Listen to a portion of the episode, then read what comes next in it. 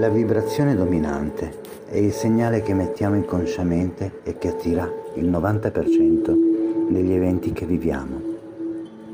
È la media dei pensieri e delle emozioni, consci e inconsci, dai quali siamo attraversati. Se non si riesce a cambiare la vibrazione dominante, riaddestrando le abitudini di pensiero ed emozione, nessun lavoro, tecnica, terapia, consueling, coaching, meditazione, disciplina energetica funzioneranno, se non per pochissimo tempo. Come cambiare la propria vibrazione dominante? Evitando di lamentarsi. Se invece di essere grati troviamo sempre da ridire su tutto, finiamo per emanare questi pensieri e sensazioni negativi sotto forma di vibrazioni che attirano solo avvenimenti di cui lamentarci. Pensieri del tipo mi trovo in difficoltà, questo però non mi piace, non ce la faccio, è fatica sprecata, è pesante, è faticoso e via dicendo. Attirano situazioni difficili, sgradevoli, pesanti e faticose. Piangiamo perché siamo tristi, perlomeno così crediamo. Ma in realtà è vero il contrario, diventiamo tristi perché piangiamo e ci lamentiamo. Quando qualcuno ci provoca verbalmente, rispondiamo con un insulto, anche se non sarebbe difficile tacere e lasciarsi scivolare addosso quelle parole. Reagendo, invece, fomentiamo il fuoco della collera, da un lato è importante evitare di brontolare e cercare di tenere sotto controllo l'impulso a, fa- a farlo nella vita di ogni giorno. Dall'altro è meglio esprimere il disappunto e sentirsi poi sollevati, piuttosto che ingoiare la rabbia. Quando si ha qualcosa di cui lamentarsi, non si dovrebbe tenerselo dentro e brontolare fra sé e sé, ma dar voce al proprio disagio. Non appena abbiamo espresso la nostra rabbia, dovremmo poi dimenticarcela. La cosa migliore però è non lamentarsi e non brontolare. Una buona cosa è saper ridere delle proprie preoccupazioni. È importante, se non fondamentale, saper cambiare umore all'improvviso e in maniera autonoma, indipendente da ciò che succede nella propria realtà.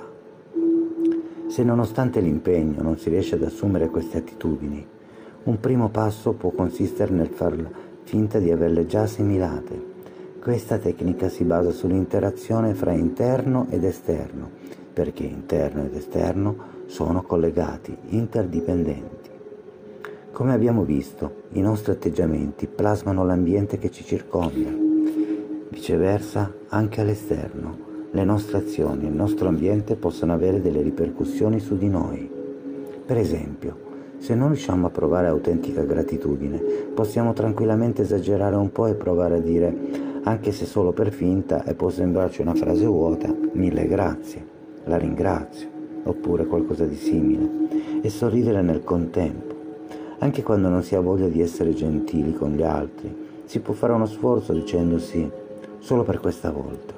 Dopo averlo ripetuto un paio di volte ci risulterà sempre più facile perché la gentilezza non ha, effe- non ha effetti positivi solo sugli altri, ma fa stare meglio anche noi.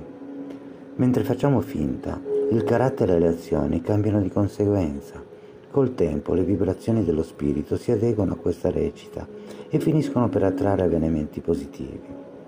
Spesso nelle aziende vengono promossi dipendenti che avevano sempre pensato di non poter diventare caporeparto, ma che non appena ottengono la promozione si trasformano in autentici caporeparto, sia per quanto riguarda le loro capacità che per il loro aspetto esteriore. L'influenza esercitata dalla posizione, dall'ambiente è notevole. Se volete diventare ricchi, dovete comportarvi come se lo foste. Se avete dei talenti ma non li esplicate, dovreste cercare di agire con totale fiducia in voi stessi. L'effetto di queste azioni è molto più intenso di quanto pensiamo. Se ci nascondiamo e teniamo celate anche le nostre capacità e i nostri talenti, finiamo per sentirci frustrati, non vi sto consigliando di lavorare solo sull'esteriorità perché dovete comunque agire nella realtà. Mentre agiamo come se tutto il nostro essere si adegua alle nostre azioni, dall'esperienza del viso al sentimento e alla fine siamo in grado di emanare vibrazioni autentiche.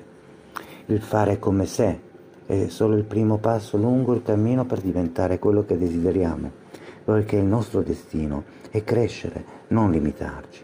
Cominciate quindi tranquillamente con un come se e cercate di integrare il giusto atteggiamento mentale nella vostra vita quotidiana.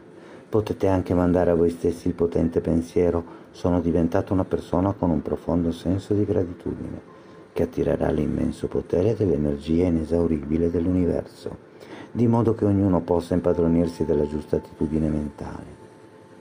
Dal capolavoro di Nobuo Shoei Respira, immagina, vivi.